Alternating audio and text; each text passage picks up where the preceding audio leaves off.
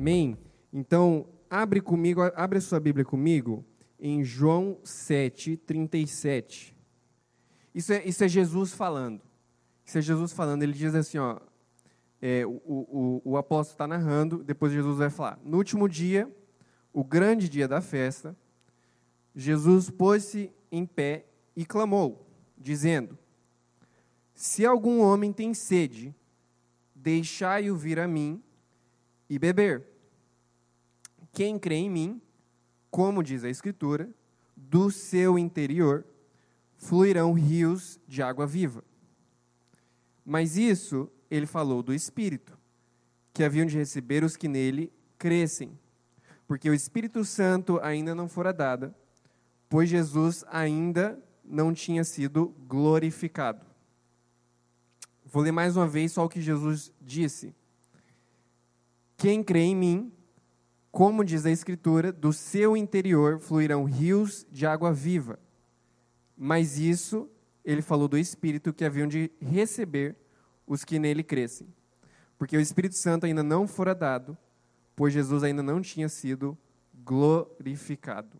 Gente, o, o título da palavra de hoje é o poder criativo. Quando eu digo o poder criativo, eu não estou falando de criatividade.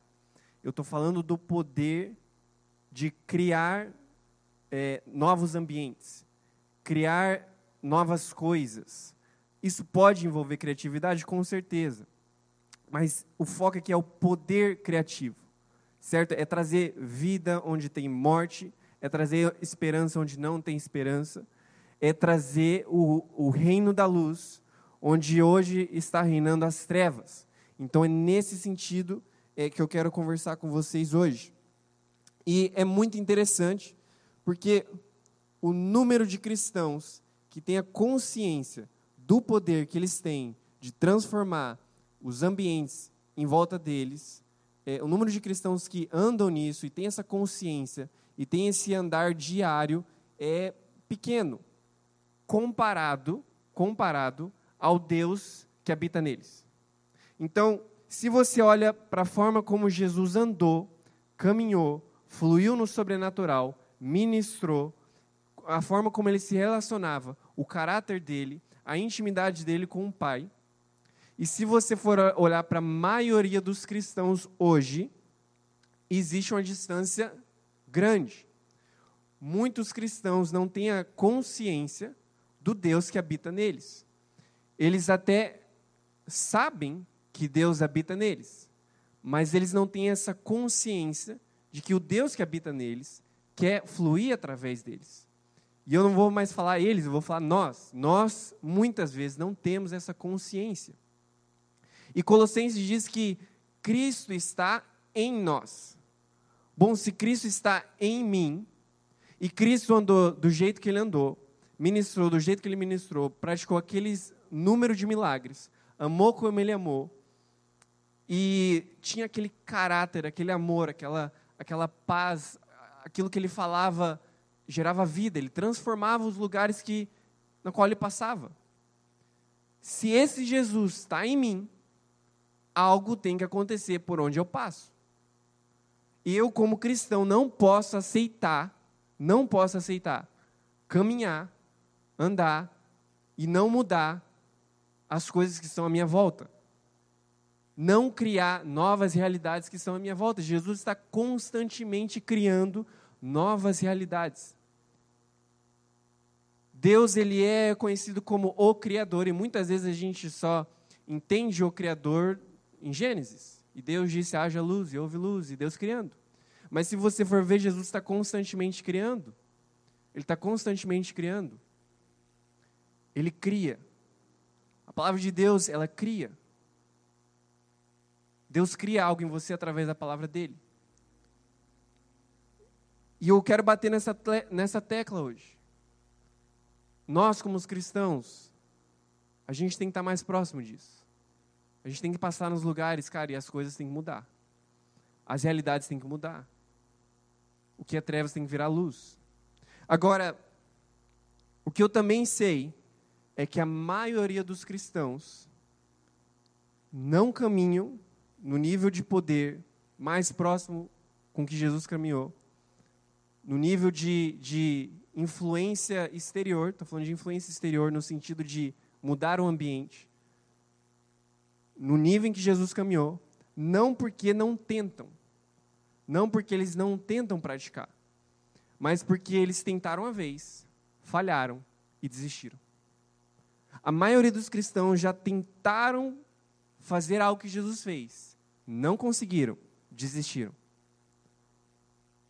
Eu já fui uma dessas pessoas. Aliás, eu tenho, eu, eu quero abrir hoje a ministração com um testemunho. O que é um testemunho? É um testemunho inverso. É um testemunho que não é, edifica na sua fé, mas de certa forma edifica, porque você acaba aprendendo com o erro de outro. A Bíblia está cheia de testemunho maravilhoso e também está cheia de testemunho, né? Os caras errando, porque isso nos ensina, faz com que você economize o seu tempo, mas também te incentiva a não desistir de quando você errar. Então, vou contar um testemunho para vocês de algo que aconteceu. Eu, eu, eu queria. É... Eu falei, cara, Cristo habita em mim. Não eu, não, eu não aceito. Isso faz um tempo já, faz uns, uns dois anos mais ou menos. Eu falei, Cristo habita em mim. Eu não aceito passar do lado das pessoas e não mudar elas. Eu não aceito. Algo tem que acontecer. Então, beleza. Eu morava no centro de Porto Alegre, há um tempo atrás, e no centro de Porto Alegre é cheio de morador de rua. E eu fiz amizade com um morador de rua na intenção de evangelizar ele e fazer com que ele conhecesse Jesus e tudo mais, e era bem difícil. Mas eu consegui conversar e eu ia evangelizando, evangelizando, evangelizando tudo mais. E até que um dia eu estava em oração, eu falei, Deus, eu não aceito esse morador de rua não experimentar nada do Senhor. Eu preciso que ele experimente algo do Senhor. Beleza. Outro, aí eu estava na rua, caminhando e encontrei com ele. Ele estava muito bêbado, muito bêbado. Geralmente, quando eu, quando eu conversava com ele, para evangelizar e tudo mais, ele não estava bêbado. Mas nesse dia ele estava muito bêbado. E eu cheguei para ele e falei assim: Fulano, é o seguinte. Deus tem o poder de te deixar sóbrio nesse exato momento. Você crê nisso? Ele deu risada e falou: Duvido. É, muito bêbado. Eu falei: Beleza, então, vou orar por você. Fechei o olho, ele não fechou, obviamente, ele ficou olhando com a, com a cara, o que, que esse cara está fazendo. Fechei o olho, orei por ele, declarei, fica sóbrio agora no nome de Jesus. Abri o olho e ele continuava bêbado. Aí orei de novo, nada, orei de novo, nada. Nada aconteceu. Aí eu fui falar da palavra de Deus para ele, não entendia nada, ele continuava bêbado e eu saí de lá e saí muito frustrado. Saí muito frustrado. falei, Deus, eu, eu não entendo. A palavra diz que Cristo habita em mim. Se Jesus estivesse aqui e ele fizesse essa oração, esse cara ia ficar sóbrio. E eu estou contando essa história porque é nesse momento em que a gente para de tentar correr atrás dessas coisas e tentar fazer a diferença através do poder de Deus. E aí a gente começa a fazer, querer fazer diferença pela nossa própria força. Bom, então agora eu não vou mais buscar orar pelas pessoas, eu vou simplesmente evangelizar no momento oportuno e eu vou só, eu vou chamar ela para a igreja, não vou nem, nem orar por ela, porque vai que eu oro e não acontece nada. E só vou chamar também se ela pedir para ir na igreja. E se ela chegar para mim e falar, eu preciso ir na igreja, aí eu chamo. E à medida que a gente vai fracassando, a gente vai ficando mais medroso, mais medroso, mais medroso, até que a gente paralisa. E uma das coisas que Jesus mais repreende é o medo. Ele fala: não tenha medo, não temas, não temas, não tenha medo. Deus fala isso para Josué: Josué, não tenha medo. Não tenha medo. Deus está constantemente nos falando isso porque o medo nos paralisa. Eu sei que muitos de nós aqui, a gente tentou fazer algo para mudar a situação de alguém e a gente se vê incapaz. Cara, eu orei, nada aconteceu. Eu estou tentando, não consigo. Eu estou tentando buscar pelo poder de Deus, não consigo. Existe essa situação na nossa vida, na minha vida, não está mudando. Eu tô não está acontecendo nada. O Deus que eu vejo na palavra não é o Deus que eu vejo presente na minha vida. Isso vai desanimando e a pessoa vai fracassando e ela vai desistindo. E sabe, uma das coisas que, uma das medidas que Jesus usa para medir a sua fé não é o nível ou o tamanho do milagre, mas a perseverança e a persistência com que você consegue andar naquilo. Vou te dar um exemplo. Só existem dois homens na face da terra que a gente conhece que andaram sobre as águas: Jesus e Pedro. Só que depois de Pedro andar sobre as águas, Jesus fala: homem de pouca fé. Por que, que você duvidou? Por que, que você teve medo? Ou seja, Jesus não está nem aí que ele andou sobre as águas. Para Jesus, essa fé é pequena porque ele desistiu. Ele não teve perseverança. Ele olhou para os lados. Enquanto que Deus elogia a fé de Abraão, chama ele de o pai da fé pela perseverança, ele perseverou em fé. Então entenda, quando Jesus ele está constantemente medindo a nossa fé, e ele dá esse feedback para a gente, porque é importante você saber o nível de fé em que você está caminhando. É importante. Sem fé é impossível agradar a Deus. A fé vem pelo ouvir e ouvir pela palavra de Deus. Você se comunica com Deus através da fé. Você nasce do Espírito pela fé em Cristo Jesus. Você cresce no amor de Deus pela fé em Deus. Você busca Deus pela sua fé em Deus. Então a fé é muito importante. Mas como que Deus mede a sua fé? É pela sua perseverança e não pelo tamanho do milagre. Porque se fosse pelo tamanho do milagre, o fato de Pedro ter andado sobre as águas seria um homem de grande fé. Mas Jesus diz: não, homem de pouca fé. Então, se você entrar nos heróis da fé, que está em Hebreus 11, você vai ver que eles perseveravam, eles perseveravam, eles perseveravam. E antes de entrar no capítulo 11 de Hebreus, o autor fala que a alma dele não se agrada daqueles que desistem, mas daqueles que perseveram. E o justo vive pela fé. Então, por que, que eu estou trazendo isso? Porque depois que eu orei por aquele homem e nada aconteceu, eu pensei em desistir e falar: não, eu não quero mais saber disso.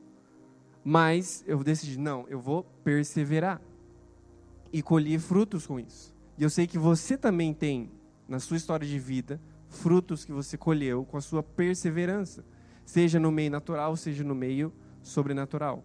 Mas como o tema da palavra aqui é o poder criativo, eu quero incentivar vocês a perseverarem em transformar o ambiente que você está através do poder de Deus. Não só é, um ambiente que você está, no sentido de alcançar o próximo, mas em, também a situação em que você se encontra. Nós habitamos em um mundo que jaz no maligno. Jesus diz que no mundo tereis aflições. Então eu sei que você está passando por alguma aflição. Como que eu sei? Porque você está no mundo. Se você está no mundo, você está passando por alguma aflição. Mas Jesus diz: tenha bom ânimo, eu venci o mundo. Então eu também quero que você tenha ânimo. Só que eu quero que você tenha ânimo porque Jesus venceu o mundo. Ou seja, tudo que você faz para transformar o que está à sua volta é vindo da vitória de Cristo, não da sua vitória. Amém? Então, a primeira coisa que a gente precisa entender para realmente caminhar nisso, e são cinco pontos, eu quero trazer o primeiro. O primeiro é a água viva. Como eu li aqui, Jesus ele diz que do seu interior vai fluir água viva. Agora o que a gente precisa entender é que só existe um lugar, um lugar para você buscar essa água. Não existe outro lugar para você buscar essa água. Essa água só está em um lugar. E esse lugar se chama Jesus. Na verdade, não é um lugar, é uma pessoa. Ele diz: Aquele que tem sede, venha até mim e beba. Aquele que tem sede, venha até mim e beba. Agora, do mesmo jeito que ele diz: Aquele que tem sede, venha até mim e beba, ele diz que aquele que crê em Cristo, do seu interior vai fluir rios de água viva. Então é uma via de mão dupla. Eu vou até Cristo e bebo da água de Cristo. A partir do momento que eu estou bebendo da água de Cristo, começa a fluir água do meu interior. Essa água, depois o autor vai explicar que essa água ele está se referindo ao Espírito Santo. Então você crê em Cristo, você bebe da água de Cristo, o Espírito Santo passa a habitar em você e ele flui de dentro de você. Agora, por que, que Jesus é, tá constantemente falando de água e eu sou água viva? E Claro que são os símbolos que Jesus usa. Mas se você for abrir em Gênesis 1, 2, hoje a gente vai, eu vou mencionar bastante versículos da Bíblia. É, não precisa abrir em todos, mas Gênesis 1, 2, se puder anotar. A palavra diz: E o Espírito de Deus se movia sobre a face das águas. E o Espírito de Deus se movia sobre a face das águas. Agora, por que, que eu estou trazendo isso? Porque a palavra diz que o mundo estava sem forma e vazio, e havia trevas sobre a face do abismo. Só que é interessante que um Deus onipresente, ou seja, que está em todos os lugares, a Bíblia faz questão de mostrar onde ele se move. Sim, Deus é onipresente, sim, ele está em todos os lugares. Mas aqui a Bíblia especifica: mas o Espírito de Deus não estava se movendo sobre a face das trevas, ele estava se movendo sobre a face das águas. Da mesma forma, Deus diz: aonde dois ou mais estiverem reunidos em meu nome, ali eu estarei. Sabe, existe um, um mistério por trás disso. Porque Deus ele está em todos os lugares. Como assim ali eu estarei? Como assim o Espírito de Deus se movia sobre a face das águas? Existe um mistério por trás disso. Mas o que eu posso te garantir é que quando Deus enfatiza que Ele está se movendo sobre um lugar, algo sobrenatural, algo acontece, algo muda. Existe um poder criativo que começa a existir ali naquele lugar. Então, esse rio de água viva, aliás, essa água viva está em Jesus, e eu sei que também está dentro de mim. Sabe, existem dois lugares em que Jesus está, Jesus o Cristo. Ele está à direita de Deus, mas ele também está em mim, através do seu Espírito. Colossenses diz: Cristo em nós, a esperança da glória. O rio flui de dentro de mim. Então, na verdade, para você se encontrar com Jesus, você não precisa ir até o céu. Ele já está aqui. E caso você nunca tenha tido esse encontro com Ele, ele está aqui, presente. Basta você buscar Ele, conversar com Ele e dizer para Ele: Jesus, eu quero da sua água, eu quero dessa água viva. Em Salmos 1,3, o salmista diz: E ele será como a árvore plantada junto a rios de água, que geram seu fruto em sua estação. Sua folha também não murchará, e tudo aquilo que ele faça prosperará. Tudo aquilo que ele faça, prosperará. E se você for abrir em Apocalipse 22, eu vou abrir aqui Apocalipse 22, 1 e 2, diz assim: E ele mostrou-me um rio puro de água da vida, claro como um cristal, que procedia do trono de Deus e do Cordeiro no meio de sua rua, em cada lado do rio, havia árvore da vida, produzindo doze tipos de frutos. E dava o seu fruto todo mês, e as folhas da árvore eram para cura das nações. E Apocalipse 22, 17 diz: E o Espírito e a noiva dizem: Vem. E aquele que ouve, diga: Vem. E aquele que tem sede, venha. E aquele que quiser, que tome gratuitamente da água da vida. Gente, a água é de graça. Ela não tem preço. É gratuito. Ela é de graça para mim e para você. Mas para um certo homem ela teve um preço. Jesus pagou o preço dessa água. Para que você pudesse chegar livremente e beber dessa água, um homem pagou um preço. Um homem pagou um preço. Jesus, ele literalmente é, paga o preço com a vida dele, com o sangue dele, com o corpo dele. Sabe a ceia que Jesus faz? Esse é meu corpo partido por vós. Esse é meu sangue que eu entrego a vós. Você percebe que ele faz isso no momento de ceia? Bom, o que, que isso tem a ver?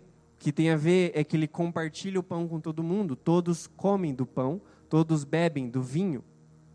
Ou seja, é uma entrega que ele está compartilhando. Jesus, quando ele morre na cruz do Calvário e ressuscita, ele compartilhou Cristo. Ele compartilhou ele mesmo para todo mundo. Por isso que agora eu tenho uma porção de Cristo. É uma porção do pão, uma porção do vinho que eu tenho. Não é só algo que ele mostrou, ah, eu vou aqui, esse é meu corpo partido por vós, e só ele comeu. Ele partiu do pão e entregou para os discípulos. Então essa água é gratuita porque ele pagou. Mas ele distribuiu, ele comprou essa água para todo mundo. E é gratuita, está com ele. E essa água, por onde ela passa, ela gera vida. Então, essa água está dentro de você. Essa é a primeira consciência que você tem que ter. Você não pode olhar para Cristo como uma pessoa que está fora de você. Você tem que olhar para Cristo como uma pessoa que está dentro de você. Ou seja, Ele vai fazer através de você. Ele não vai fazer exterior a você, mas através de você. Sem falar que você é igreja, você é corpo de Cristo. E Cristo usa o seu corpo para fazer as coisas. Quando Paulo está perseguindo a igreja e Deus aparece para ele, Jesus aparece para ele, Jesus faz a seguinte pergunta: Paulo, por que, que você me persegue? Mas espera aí, Paulo estava perseguindo a igreja? Paulo não estava perseguindo Jesus? Não, mas a igreja é o corpo de Jesus. Então Jesus diz: Paulo, por que, que você me persegue? Deus faz alguma coisa. Amado, Deus está em você. Em você. Deus, o que, que o Senhor quer que eu faça pelo seu poder, pela sua unção? Como que o Senhor quer fluir através de mim? Se posicione em fé, é diferente. É diferente. E como eu disse no início, muitos já se posicionaram, fracassaram, desistiram. Mas eu me posicionei em fé. Fracassou, desistiu. Quando eu digo desistir, gente, não é que desistiu de Deus, desistiu. Não. Desistiu de tentar caminhar assim. É isso que eu quero dizer. Tá? Não é desistir da fé. Mas é desistir de tentar caminhar assim. Outros, infelizmente, talvez foram um pouco mais a fundo. Ah, aconteceu algo na minha vida, eu orei, Deus não fez nada. E aí cortou relacionamento com Deus. Até crê em Deus, mas não ora mais. Né? A água é gratuita. A água é de graça. A segunda, segundo ponto que eu quero trazer é a luz. Então a gente tem a água viva, a gente tem a luz. Gênesis 1:4 diz: "E viu Deus a luz, que isto era bom. E Deus separou a luz das trevas." E Deus separou a luz das trevas. Agora é interessante porque sempre que eu lia isso, eu entendia que nesse momento Deus estava separando o dia da noite. Mas na verdade não. Deus não está separando o dia da noite, Ele está separando a luz das trevas. Como que você sabe que Ele não está separando o dia da noite? Gênesis 1,14 diz: E disse Deus: haja luzes no firmamento do céu para separar o dia da noite. Isso é outro, isso é outro momento da criação. Então, primeiro ele separa a luz das trevas e ele vê que a luz é boa. Ele, ele cria a luz, viu que a luz é boa, separa a luz das trevas. Agora entenda, João diz, lá em primeira, em, na carta de João, não primeira João, na carta de João, vai dizer que no princípio era o verbo, o verbo estava com Deus e o verbo era Deus. E o verbo era a luz dos homens. Ou seja, nós estávamos em trevas, nós estávamos separados da luz. Cristo é a nossa primeira luz. Cristo é a nossa primeira luz e Ele te traz para a luz. Não existe comunhão entre luz e trevas. Não existe. Uma das coisas mais poderosas que Deus faz é separar a luz das trevas e trazer quem está nas trevas para a luz. Isso é algo extremamente criativo. Isso é o novo nascimento. Isso é o maior milagre de todos. Sem a luz você não começa. Sem a luz você não começa. A luz é a primeira coisa que Deus cria na criação e na sua vida. Cristo é a sua luz. E disse Deus: haja luz. E aí você nasce. João 1,4: Nele estava a vida e a vida era a luz dos homens. Essa luz é vida. Você carrega vida dentro de você. Entenda, Amado, entenda: o mundo está morto. O mundo está morto.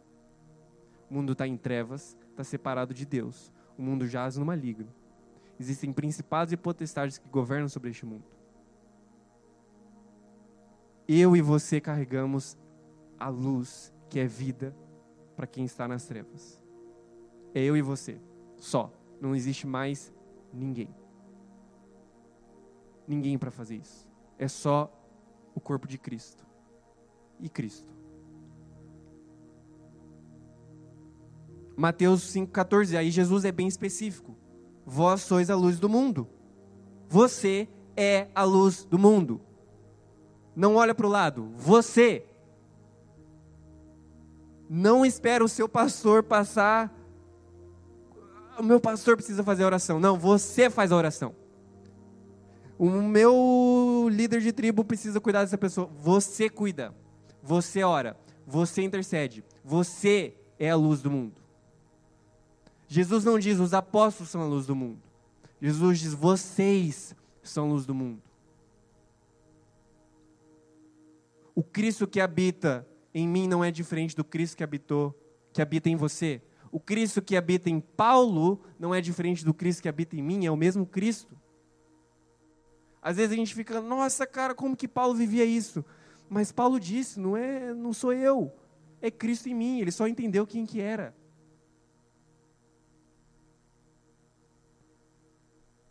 eu quero fazer esse, esse apelo, assim, que é um apelo que eu faço muito para mim. Eu estou constantemente falando isso para mim. Lucas, para de terceirizar aquilo que Jesus já disse que você pode fazer e que você deve fazer. Se Jesus diz que você é a luz do mundo, não espere uma luz maior, entre aspas, vir e resolver esse problema. Ah, a igreja não faz nada sobre as crianças carentes.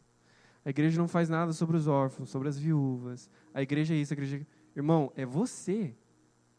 É você. Não espera as pessoas fazerem. Você quem tem que fazer. Você e eu, nós, nós. Eu falo isso para mim constantemente. Eu sei que parece que eu tô você, você não, é nós. A gente tem que estar constantemente entendendo, não, a luz, eu sou a luz do mundo. Eu, Cristo em mim.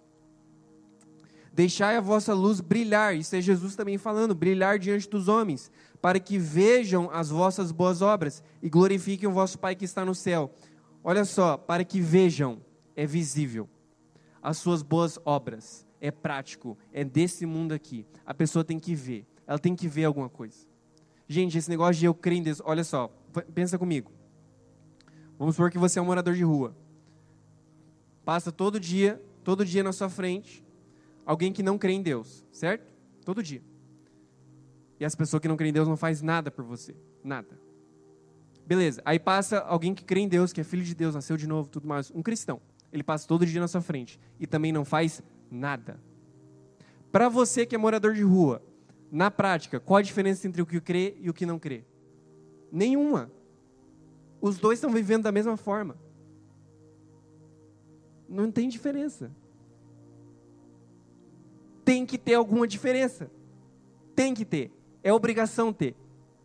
Se eu sou a luz do mundo, se Cristo, que é a luz do mundo, está em mim, Ele me deu essa autoridade, tem que ter alguma diferença. Ainda que eu ore por Ele, nada aconteça.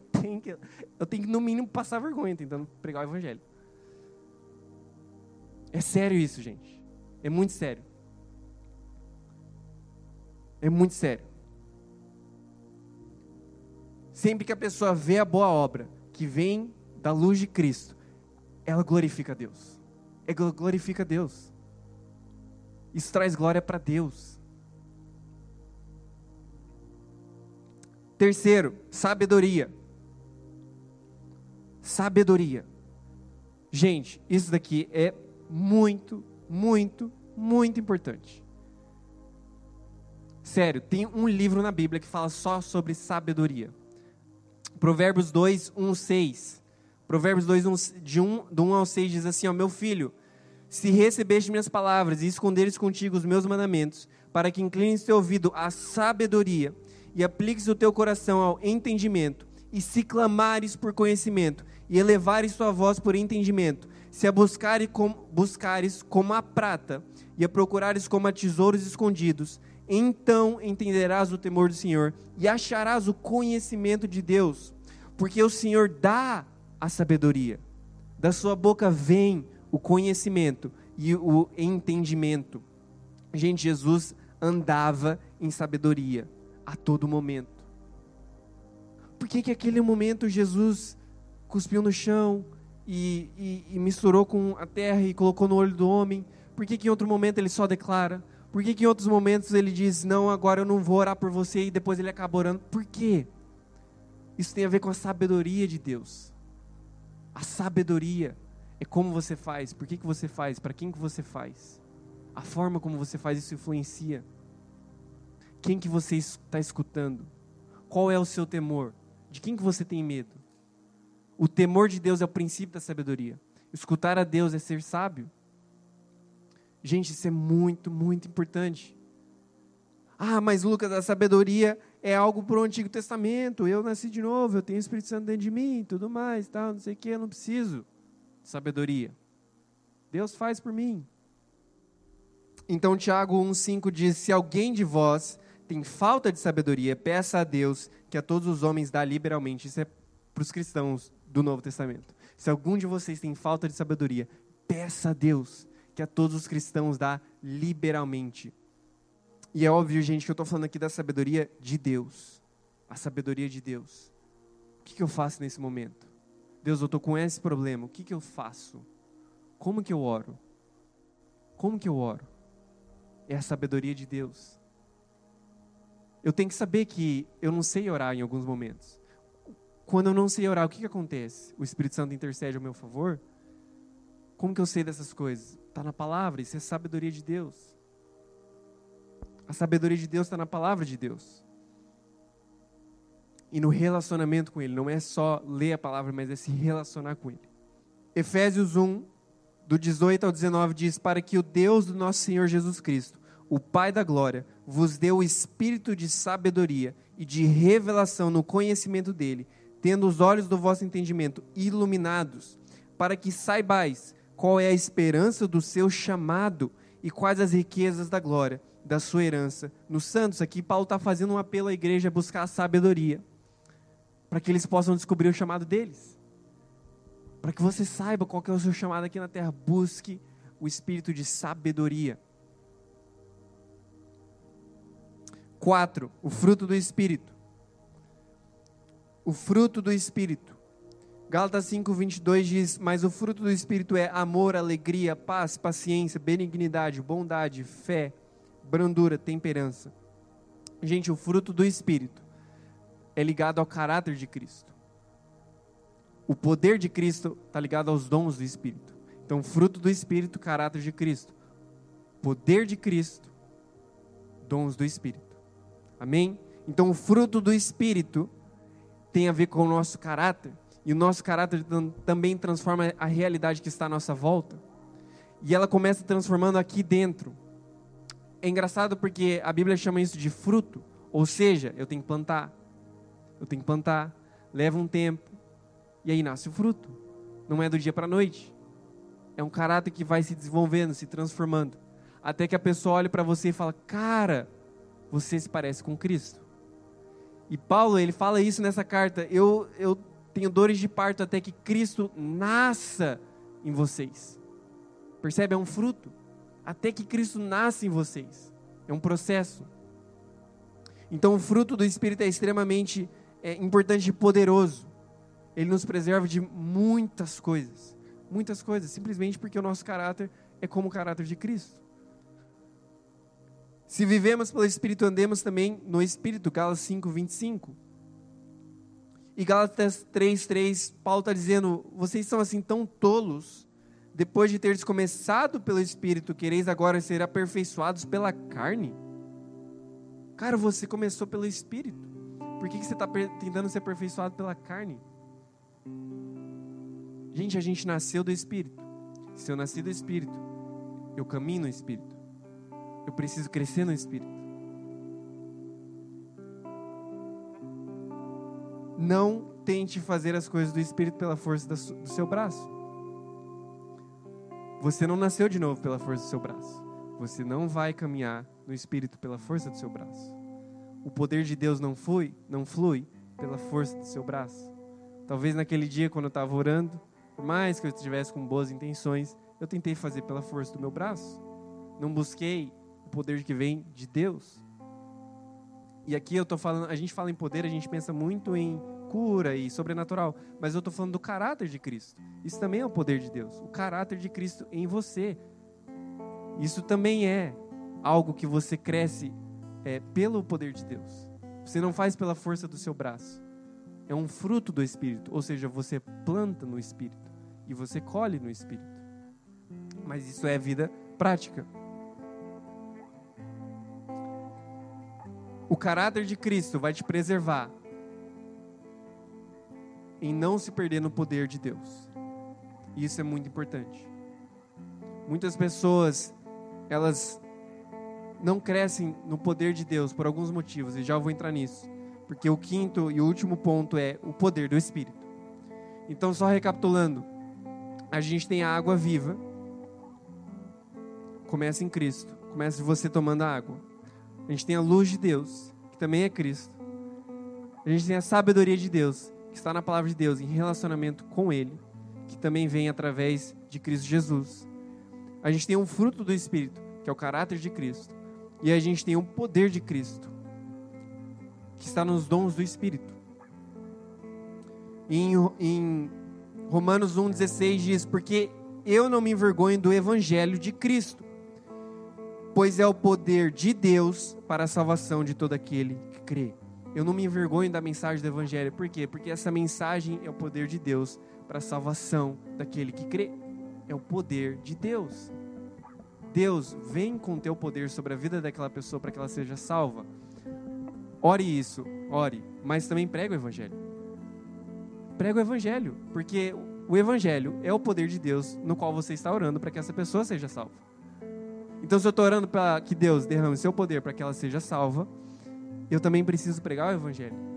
Porque é através do Evangelho que Deus manifesta o seu poder.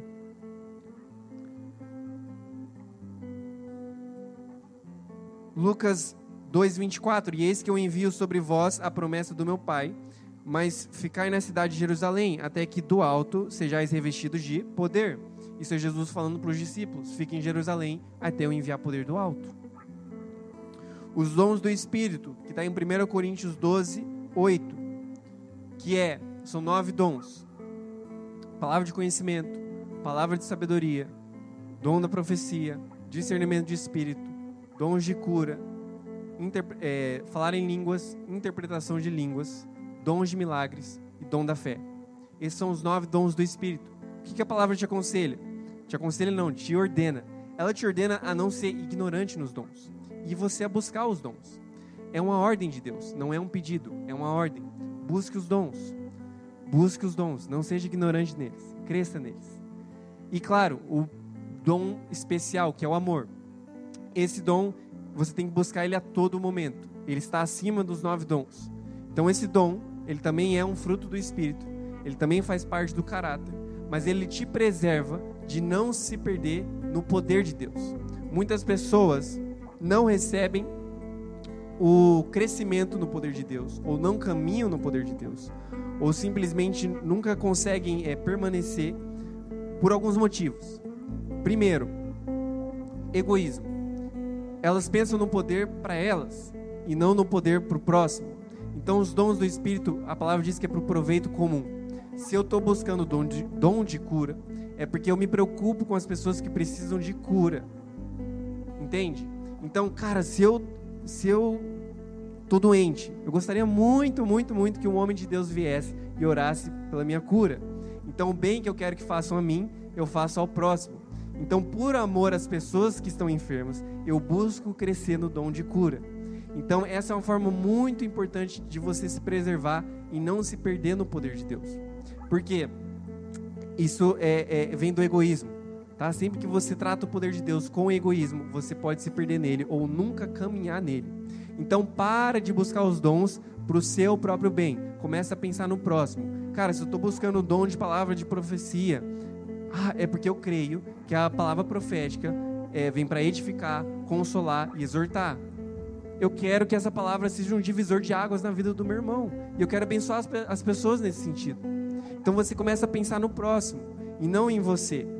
O dom nunca vai ser voltado para você, mas sempre para o proveito comum. Isso está lá em 1 Coríntios 12. Segundo motivo é idolatria. As pessoas, muitos cristãos colocam a identidade deles no poder de Deus.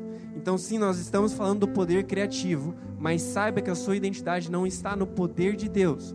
A sua identidade não está no dom de cura, dom de profecia, em si um enfermo foi curado, se hoje eu orei e alguém, isso aconteceu, se eu preguei o evangelho e a pessoa foi salva ou não.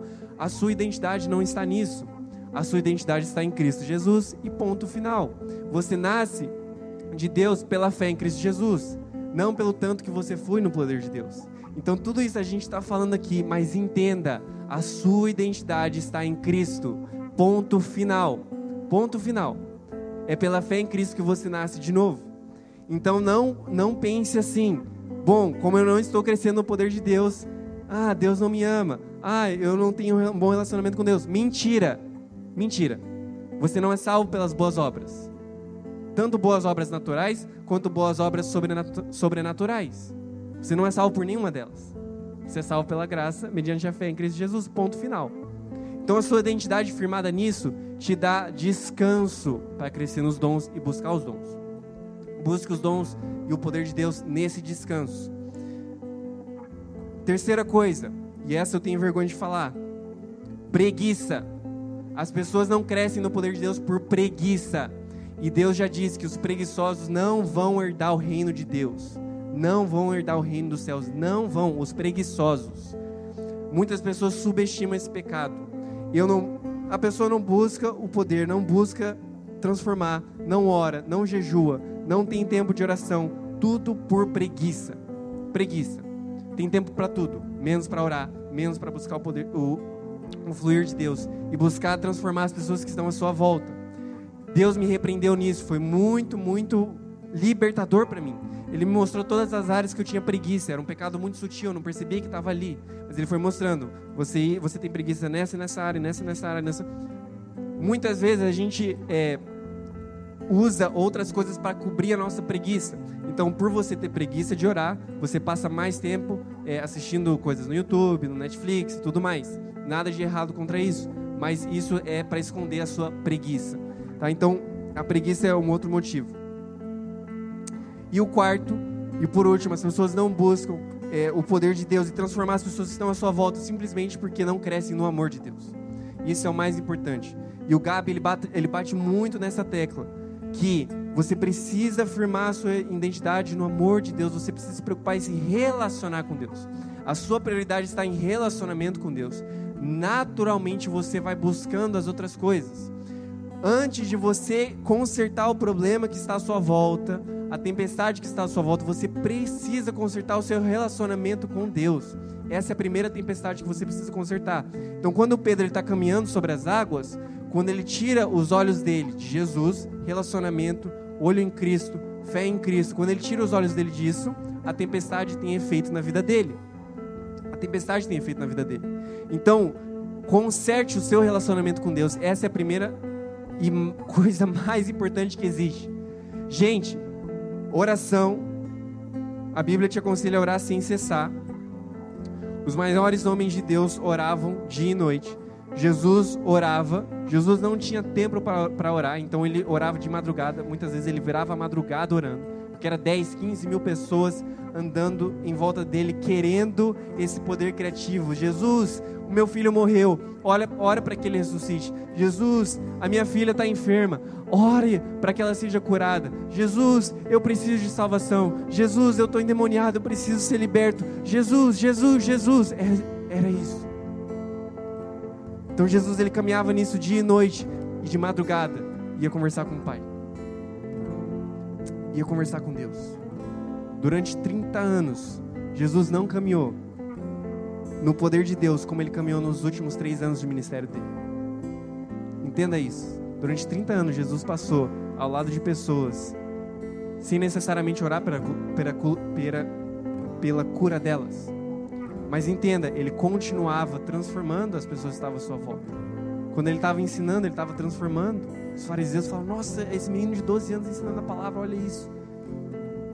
Sabe, não é porque você não está no nível de intimidade, ou não sei, de um poder, ou enfim, que você gostaria de estar. Isso não significa que você não pode transformar as coisas que estão à sua volta.